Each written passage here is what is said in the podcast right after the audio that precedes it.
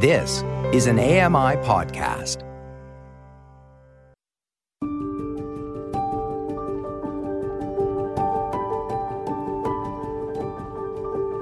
Welcome to Voices of the Walrus on AMI Audio, where professional readers give voice to articles from Canada's best general interest magazine. I'm your host, Roger Ashby. When Stephen Trumper's wife developed Alzheimer's, the story of their marriage kept them connected. Matt Spears reads this memoir titled The Love Letter by Stephen Trumper. Stephen Trumper is a writer, editor, and instructor at Ryerson University School of Journalism. This is a memoir titled The Love Letter by Stephen Trumper. Judy and Steve met on the most gorgeous day of the summer. I have recited this sentence, or a longer variation of it, to my wife, Judy Wilson, thousands of times. Additional sentences always follow, and together they form the longest running love letter of our four decades together. In December 2012, at age 61, Judy received a diagnosis of early onset Alzheimer's. The news was deeply distressing, igniting within me a burning anxiety over how I, a wheelchair user born with a spinal cord malformation and living with bunches of body parts that don't work so well, could possibly help my able bodied spouse as the disease robbed her of not just mental acuity, but also physical strength. Thankfully, Judy was still relatively spry and lucid and I thought it would be more productive to channel my energies into anticipating her future needs, starting with a new avenue of communication between us. The following spring, at the National Magazine Awards ceremony, I was expected to make a speech as the recipient of the annual Outstanding Achievement Award. Even before I began to write the speech, I knew I wanted to include a short, simple passage that would serve as the opening for an evolving love letter I would recite to Judy every time we were alone together. I saw it as my best opportunity, through ample repetition, to reach into her heart at every stage of Alzheimer's. As I gave the speech, Judy smiled and laughed. When I arrived at the passages about her, tears flowed. We met by chance on Cumberland Street in Toronto on the most gorgeous day of the summer, I said while looking directly at her. I was immediately smitten, remain smitten, and will always be smitten no matter what twists and turns of life await us. That evening, after we returned home, after we drank some wine, after Judy fell asleep holding my hand, I lay with her, wide awake, marveling once again, as I had done thousands of times before, at my good fortune in finding her. Now I had to prepare for a future of losing her, bit by agonizing bit. Fortunately, or unfortunately, depending on your perspective, Judy and I, individually and together, already had a wealth of experience in living through difficult times. Still, on that night nearly a decade ago, and every day since, I have found myself sometimes on the edge of panic, wondering, what will become of us? What will become of me without her? Judy and I attended the same high school. She is three years older, and one of her close friends is the elder sister of buddies of mine, twins who were my designated wheelchair pushers in grade 9. Though there were several other links between us, it still took us about 12 years to finally meet. If the fates had indeed been bringing us together, as Judy believed, they sure had been taking their time. Or maybe they had just been waiting for that most gorgeous day of the summer. A Saturday afternoon in late August 1979. I had spent much of that day at the Toronto Life offices, where I was a junior editor. The magazine was behind schedule, and several of us had agreed to work the weekend. However, I had to leave early. A friend's wedding was coming up fast, and in mid afternoon, I headed to the shops to buy a gift. Back then, the right side of my body was strong, robust even, but I had little use of my left arm and hand. My left leg was weak, so I walked with an ungainly limp and lurch, always a bit unsteady which is why I frequently used a wheelchair for longer distances, such as high school hallways, museums, and airports. I could also drive, which is how I traveled that day, in my zippy Honda Civic, with windows down and jazz blasting from the speakers. After finding a parking spot, I clambered out, and seconds later, I heard, Steve! The call came from a woman I knew from high school. We chatted briefly, and then she said, I'm waiting for my friend, Judy Wilson. We're going for coffee. Would you join us? Oh, yes. Within a few minutes, there she was, sashaying sprightly toward us. Even from afar, Judy emanated merriment and mirth, her face brimming with cheer and her smile as inviting as the day itself. She was stylishly dressed in a wide brimmed straw hat, a flouncy white blouse, and a yellow floral print skirt. Finally, we meet, she said, laughing. We headed to a cafe about 10 steepish steps below street level with one small patio table. Judy could see the effort it took me to carefully descend. I will get the drinks and bring them out, she said. She did more than that.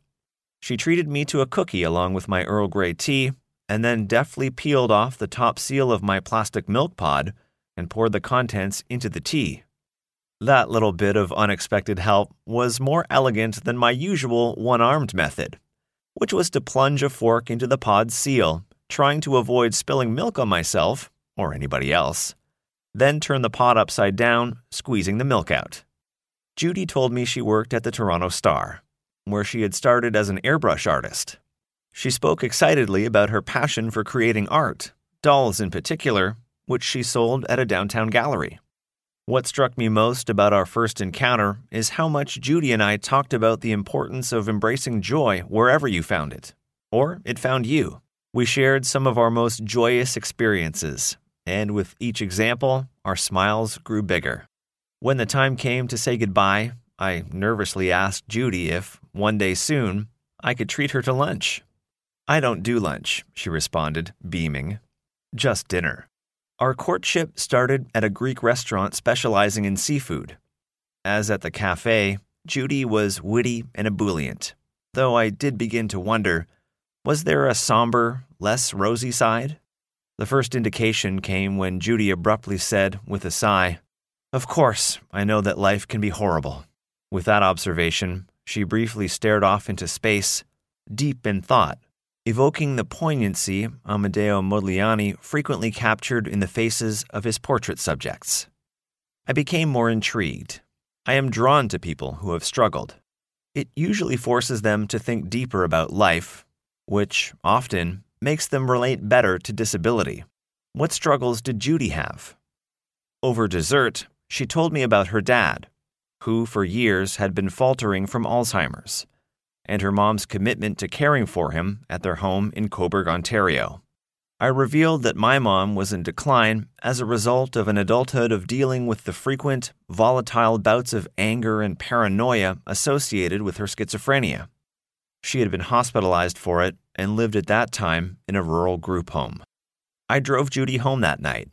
She did not ask me in, but she did give me a tender, lingering kiss. We made another date, and, elated, I drove back to my apartment. A few days later, with the mail, came a card from Judy, which simply read, in her elegant, distinctive handwriting, To Joy, thank you. We would go on to send dozens of cards to each other during our two years of dating. As the relationship deepened, we'd each study the visuals on a card received, searching for clues as to how the other was feeling about us. I knew, for instance, exactly when Judy started to see a future together. After I received several cards adorned with stylized stars, a reference to a lyric from her favorite musical, West Side Story. But here you are, and what was just a world is a star. Ever since our first encounter, Judy has continuously, unobtrusively assisted me, making my life much easier and giving me the opportunity to live larger than I had thought possible. It started small. At our early dinners, for instance, she was eager to cut up my meat entrees into bite sized pieces, almost impossible to do with one hand. On our first night together, she gleefully helped me off with my clothes and, the next morning, back on with them. Judy once said she tried hard to anticipate my needs so I didn't have to ask for help. Throughout our first 17 years, we often playfully explained our relationship to others by saying that Judy was my left arm and leg while I was her wheels. I loved driving. She loved being driven. The car gave me greater independence and a continuing opportunity to transcend the limits of what my body could do. We would, during those years, take dozens of motor trips throughout southern Ontario and upper New York State. Judy was our onboard DJ, and her musical tastes are wide ranging pop, jazz, classics, reggae, though at heart, she is a 60s rock and roll gal. Judy is deceptively strong. I didn't discover that until she started pushing my wheelchair over all kinds of terrain which included propelling me up and down several San Francisco hills, as well as through myriad parks, shops, and museums in New York, London, and other big cities. She would say her greatest push came on a drizzly evening in Manhattan. We had tickets for cats, but no cab would pick us up at our hotel. They chose, instead, to ignore and speed by us, a frequent experience for wheelchair users. Frustrated and annoyed, she said, I've got this and off we went. Judy in a favorite little black dress, green trench, and black leather heels, swishing past throngs of soggy New Yorkers and tourists, tilting me in the wheelchair up and down dozens of curbs, arriving at our seats just as the overture began. Yes, she exclaimed, grinning, panting, and looking mightily pleased with herself. A couple of years before that triumph, early in our courtship, a more tentative Judy asked if I was in constant pain. I'm not sure I could handle that, she quietly added. I assured her that the pain was not an issue. She looked relieved, and it wasn't long after this exchange, at a dinner date, when she gracefully, almost surreptitiously, took hold of my paralyzed left hand, gently cupping my curled fingers with her hand and, seemingly, never letting go. We were in the car, stressed and rushing cautiously around four on a crisp November morning. Judy was in labor, focused on taking deep breaths. The hospital at which we were scheduled to have our baby had unexpectedly closed due to an outbreak of the Norwalk virus, nullifying all our carefully arranged plans for getting assistance on arrival. Instead, we headed to a hospital with which we were not familiar, the degree to which the staff would help us uncertain. This was the latest stage of a big journey into the unknown that began when Judy raised the idea of starting a family. At first, the notion of having kids terrified me. As so often happens with disability, my early response was to focus on what I couldn't do properly hold a baby, change a baby, pick up a baby, dress a baby, bathe a baby. I worried about the possibility of our baby having a disability. I'm too aware of how that can often make everyday life frustratingly difficult, even traumatizing, particularly in childhood. I also worried about the extra physical work Judy would have to take on in the baby's early years. Might it be too hard? For weeks, we talked seriously about the barriers and possibilities associated with having a child. Judy assured me she'd be able to deal with the additional physical effort required and she was certain I'd be an ideal parent for a disabled kid should that eventually happen. You have so much of your own experience you could draw on, she concluded. After arriving at the hospital, we successfully marshaled assistance and were quickly led to a delivery room, where, following several more hours of labor, our baby daughter was born. We called her Hannah, a name the editor and me fancied, in part because it is palindromic. As Judy cradled the beautiful baby Hannah in her arms, I gazed intently at both of them, filled with relief that the delivery had gone smoothly and that the arms, legs, head, eyes, and more of our newborn daughter were gloriously active. All early indications showed that we had a happy, healthy baby in our lives. Still, I worried. Signs of my disability hadn't shown until I was five. Indications of my mom's schizophrenia hadn't presented until her late teens, and I'd had a baby brother who lived for only three days. These misfortunes did nothing to eclipse the excitement I was feeling, but they were much on my mind when the nurse brought baby Hannah over to me. I looked deep into my new daughter's squinting brown eyes. Hi, Hannah. I'm your dad. Then I made my first promise to her. If there is something wrong inside you, I whispered, I will do everything possible to help you through it and to help your mom, too. We had our share of sorrows early on. My mom died suddenly just two months into Judy's and my relationship. We each lost our fathers years later. Then, following Hannah's birth, there was a series of miscarriages, which haunted both of us. and I frequently found Judy staring off into space with that same Modigliani poignancy I'd seen on our first date and many times throughout our first decade. I suggested to Judy that she might consider seeing a therapist. She was reluctant at first, but came to embrace the process.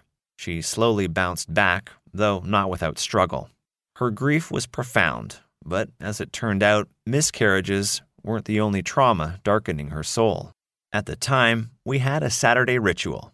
A nanny would come to take care of Hannah while Judy and I would jump into the car, go for breakfast, do some shopping, maybe catch an early movie, and perhaps talk at length about how each of us was feeling. Back then, we frequently picked up Saturday breakfasts of large cappuccinos with warm, gooey cheese croissants from a French bakery, and then drove down to the shores of Lake Ontario to eat and chat. One morning, after we finished our croissants, Judy, sounding calm but nervous, said, I have something I need to tell you. We held hands, and she told me a dark secret she never thought she'd reveal. Many years earlier, she had been sexually abused. She told me who had done it, over what time period, and what she intended to do about it now, which was to try to help me understand why it had taken so long to inform me and why she wanted no part of confronting her abuser. Judy also explained that she and her therapist had talked about my possible reactions. In fact, they had role played through several scenarios, including what if I responded with intense anger and wanted to end the marriage? As Judy spoke, my mind immediately went back to our first date, to that Modigliani look, when I first sensed some kind of turmoil within her that went beyond a father's Alzheimer's. Throughout our years together, I had gone back and forth over whether to press Judy on what was troubling her. But each time, I had decided that she would tell me when she was ready. That time had now arrived. I squeezed her hand as she hesitantly yet determinedly continued with the words she clearly had rehearsed several times. I have frequently been in awe of what my wife can deal with, but perhaps never more than on this morning by the lake, parked at a favorite vista the lapping waves offering some soothing calmness. She was resolute in how she wanted to handle the situation and said she absolutely needed me. When Judy finished, she asked, not without some fear, what I thought. It makes me love you more, I said, in the most reassuring tone I could muster, despite my rising ire toward her abuser. We spent a long time that morning down by the lake, talking about summoning courage, hiding suffering, what I could do to best help, and how love can heal. When we ran out of words, she watched the swooping gulls, followed the passing parade of people and dogs on the boardwalk, and gazed at the waves, reflecting on the momentousness of what had just happened. In the days and weeks that followed, we spoke often about the aftermath of abuse. Judy was candid about the shame, embarrassment, and guilt it had provoked within her. She told me she worried I would judge her harshly. I didn't. I couldn't. All I wanted to do was soothe and protect, and hold her closer than I ever had before. Such devotion, we overheard my neurosurgeon say to a nurse as they walked away from my hospital bed. He was referring to Judy and me. We had met with him a few times previously, and each time he commented on our closeness as a couple. What had brought us to this hospital stay in 1997 was my spinal cord. Something had gone wrong again. In the summer of the previous year, when I was 43, I had noticed a sudden weakening of my body's right side. Moving my arm had become difficult, and my fingers were stiffening. Walking, never easy, got trickier. In the years following my first spinal cord surgery, when I was seven, I had been assured by my parents and medical specialists that there should be no further complications. My dad, an advertising copywriter, had described the medical predicament to seven year old me this way Two bones at the back of my neck had grown into each other, something like a wishbone. And as I grew, they grew too, right into the part of the brain area that controls my body movements. The doctor, Dad had added, would snap that wishbone and protect my head, neck, and everything else. 37 years later, I was facing a modern version of the same surgery I'd had in 1960 a spinal decompression, complete with the same possibilities that I might not survive, or that cutting into the base of my brain might provoke collateral damage. In our house, we refer to these times as Spinal Cord 1 and Spinal Cord 2 The Adventure Continues, an eerie sequel starring rampaging scar tissue as the villain. Both were terrible periods, but both surgeries went as well as could be expected. In the hands of many able bodied writers, our story would most likely be portrayed as yet another example of what people in the disability community often call inspiration porn. These superficial, supposedly feel good vignettes usually cast the disabled person as the hero or superhero, and the able bodied spouse or parent as the saint or angel. Those terms, as the diplomatic editor in me would say, are perhaps poor word choices. Judy was more direct. Poppycock, she once stated, adding, Calling me a saint or angel dehumanizes both of us. I can be crabby, judgmental, and impatient, and calling me either of those words insults you, suggesting you are so awful that no ordinary human would love you. I was in hospital and rehab for approximately three months. Every day, Judy was at my side after dropping Hannah, then 11, off at school or at a friend's place. Every day, together, we discussed and explored our new realities for a life in which, aided by personal support workers and nurses, Judy would continue to be my left arm and leg, but would also become my right leg and, sometimes, my right arm. It took us about a year to return to something like our old existence. Finances were an urgent issue. Neither of us was working full time, though Judy continued to create and sell her fine art dolls. Debts were mounting after our insurance company resisted my claim for long term disability benefits. We worried about losing the house, in which, a few years earlier, we had installed an elevator. But, thanks to the efforts of a determined lawyer, the insurance company succumbed bringing in needed revenue until I went back to teaching part time at Ryerson University's School of Journalism and, eventually, to serving as an executive editor at the National Post's business magazine. Still, I was mindful of Judy and caregiver burnout. She has always cherished her privacy and was rankled by the parade of often moody and insensitive PSWs, nurses, and other healthcare practitioners who marched through our doors to assist me after I was discharged. She called the worst of them home invaders and scaregivers. Judy once told me, I can do all your caregiving. I want to do all your caregiving. I love you. We will, however, need to build in breaks and getaways for me and find ways to offset some of the grittier things that need doing. Though I could no longer drive, I could still deliver arranging for spa escapes, fragrances, bath and shower relaxants, regular days when PSWs would stay with me while Judy did whatever she wanted. A trip to New York City, a wide array of CDs, food and wine, and multitudes of fresh flowers. The first time I went to Judy's apartment, there were flowers. She always had flowers. When we moved in together, more flowers. For our first New Year's Eve in our apartment, we filled the place with approximately a dozen bouquets. I was amazed by how many vases she owned. Our annual celebration of ringing in the new year with rooms in bloom continued for more than 30 years. At some point between our 20th and 25th wedding anniversaries, I decided I should buy Judy flowers once a week, maybe more. Every week, I would go to the florist and select a single rose, either yellow, red, pink, or white. We had gone through so much together. I wanted to regularly celebrate that devotion and our marriage with a symbol not just of beauty, but also of fragility, of not taking life or each other for granted. The morning after receiving Judy's Alzheimer's diagnosis, we lay in bed in silence and dismay. There was no reason to get up. We listened to classical music, and at one point, Judy quietly, softly stated, Well, that's life. Things come and go.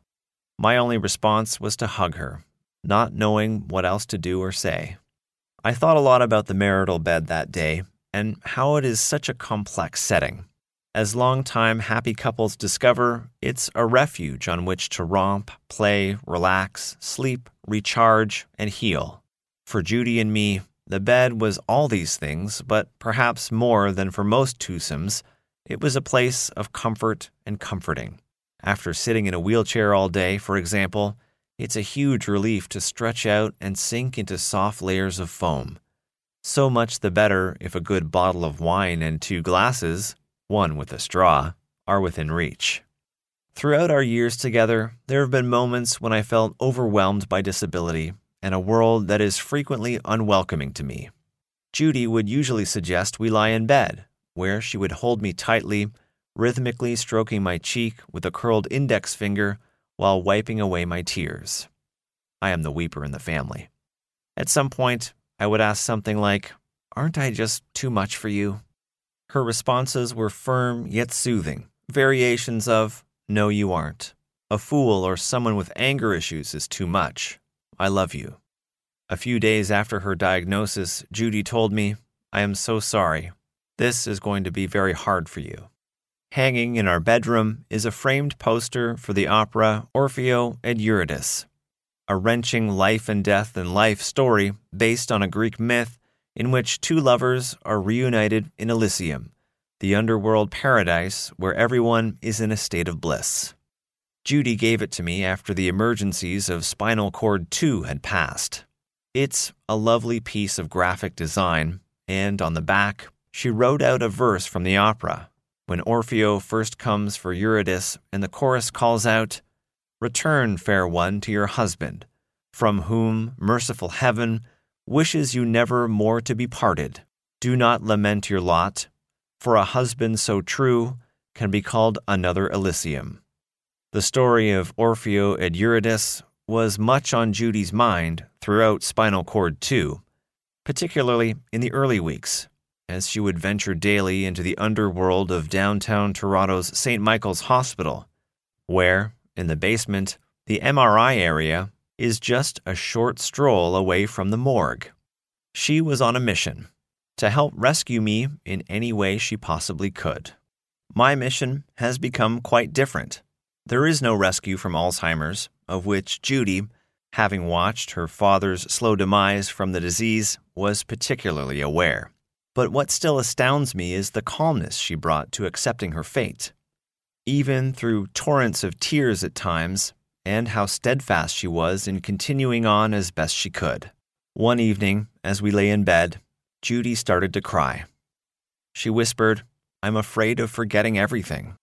I know you are, I responded, but try not to worry. I will be your memory.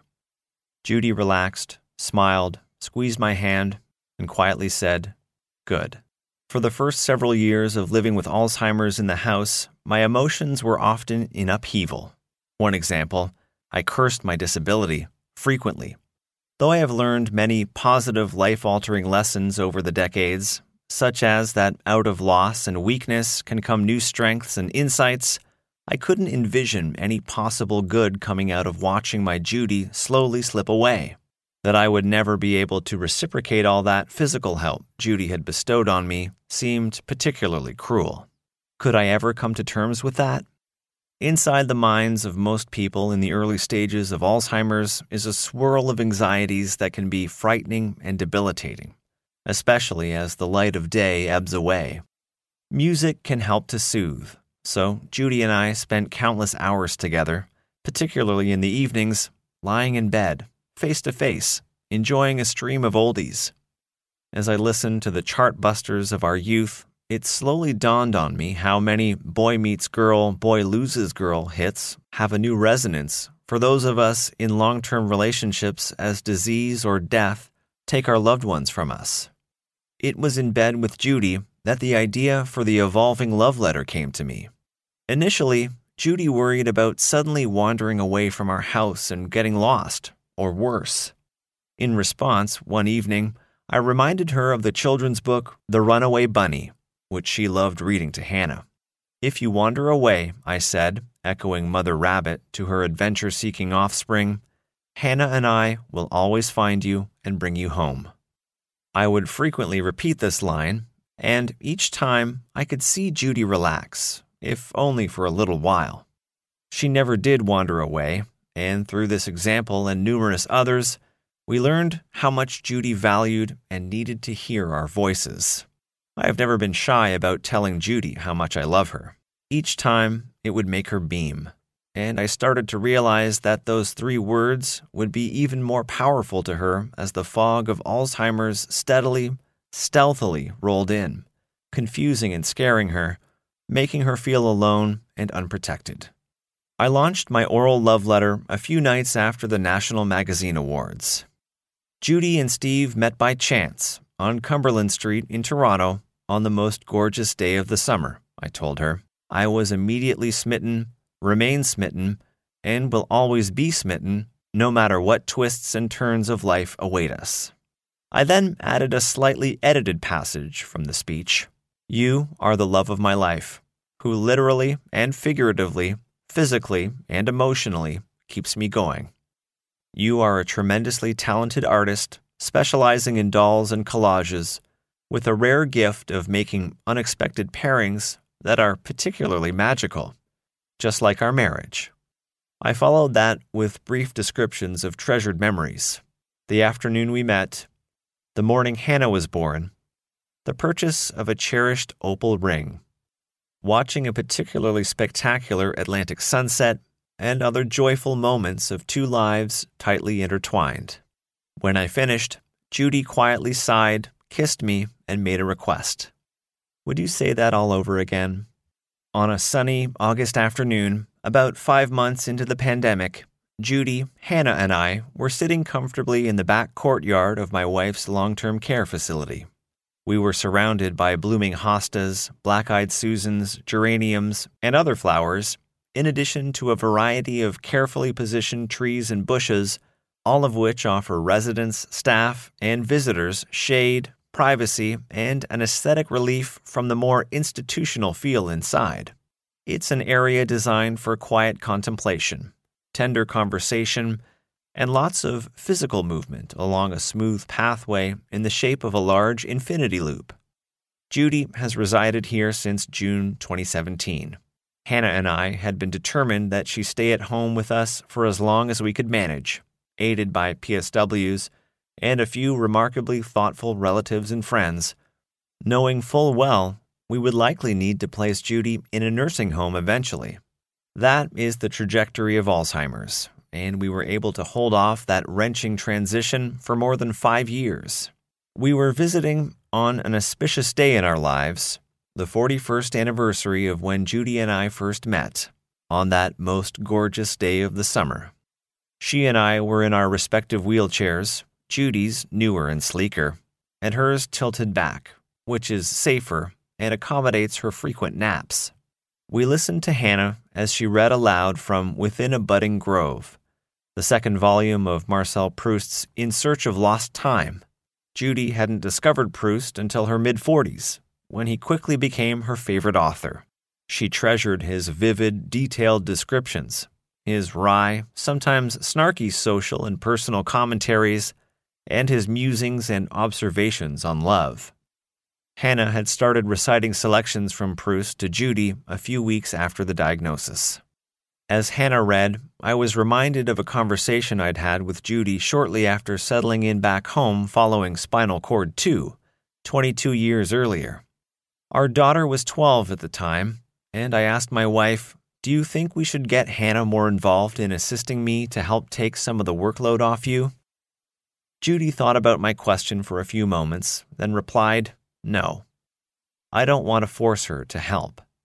I want her, as she gets older, to observe how we handle difficult situations and learn from our example and the way we embrace life despite bigger problems than many. It would be much better if she decides she wants to help. After about 20 minutes of Proust readings, Hannah, now in her mid 30s, departed for her COVID 19 test which she did weekly as an essential caregiver to her mother. Suddenly, Judy and I were alone for the first time in weeks. Even before pandemic quarantining began, we had been apart for almost two months. I'd had a particularly difficult winter. It had started with a deep cold, first with Hannah, then with me. But mine had quickly degenerated into quadruple pneumonia, and I'd spent much of that December and January in hospital mostly in ICU, hovering near death three times, and hooked up to a ventilator for several weeks, constantly worrying about Judy and feeling incredibly guilty that I could not be with her. Before the deep colds and the arrival of the pandemic, Hannah and I would visit Judy three or four times throughout each week. On some visits, she'd be somewhat alert. Other times, not so much.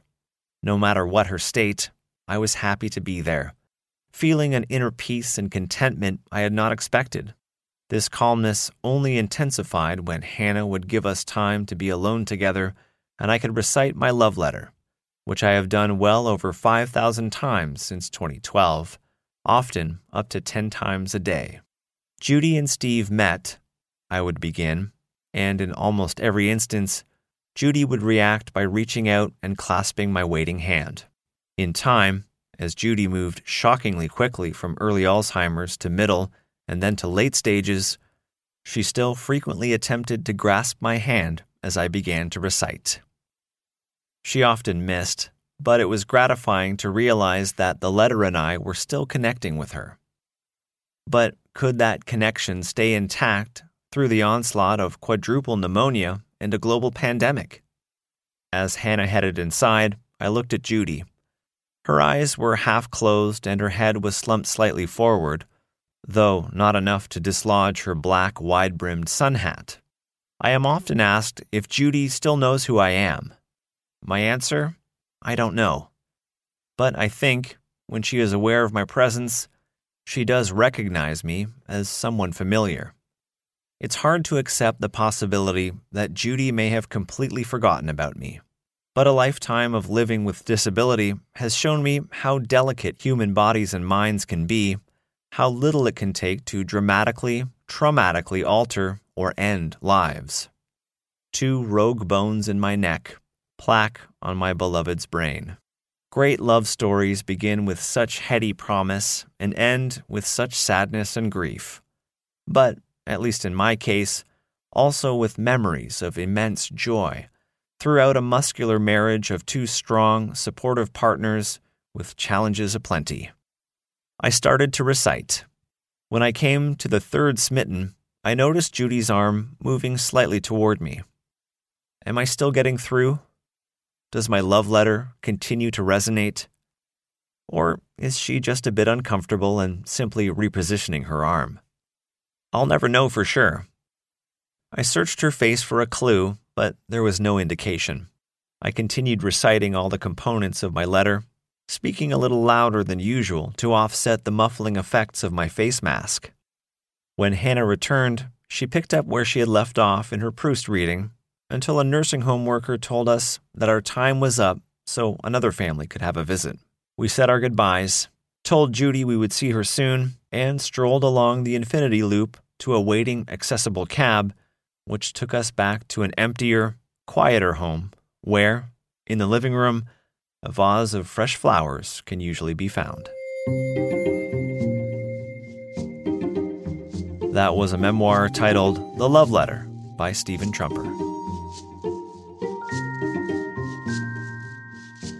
You've been listening to Voices of the Walrus on AMI Audio, produced by Don Dickinson. Audio engineering by Sam Robinson and Bill Shackleton. The manager of AMI Audio is Andy Frank, and I'm your host, Roger Ashby. If you enjoyed this podcast, please consider giving us a rating and review and subscribe for more.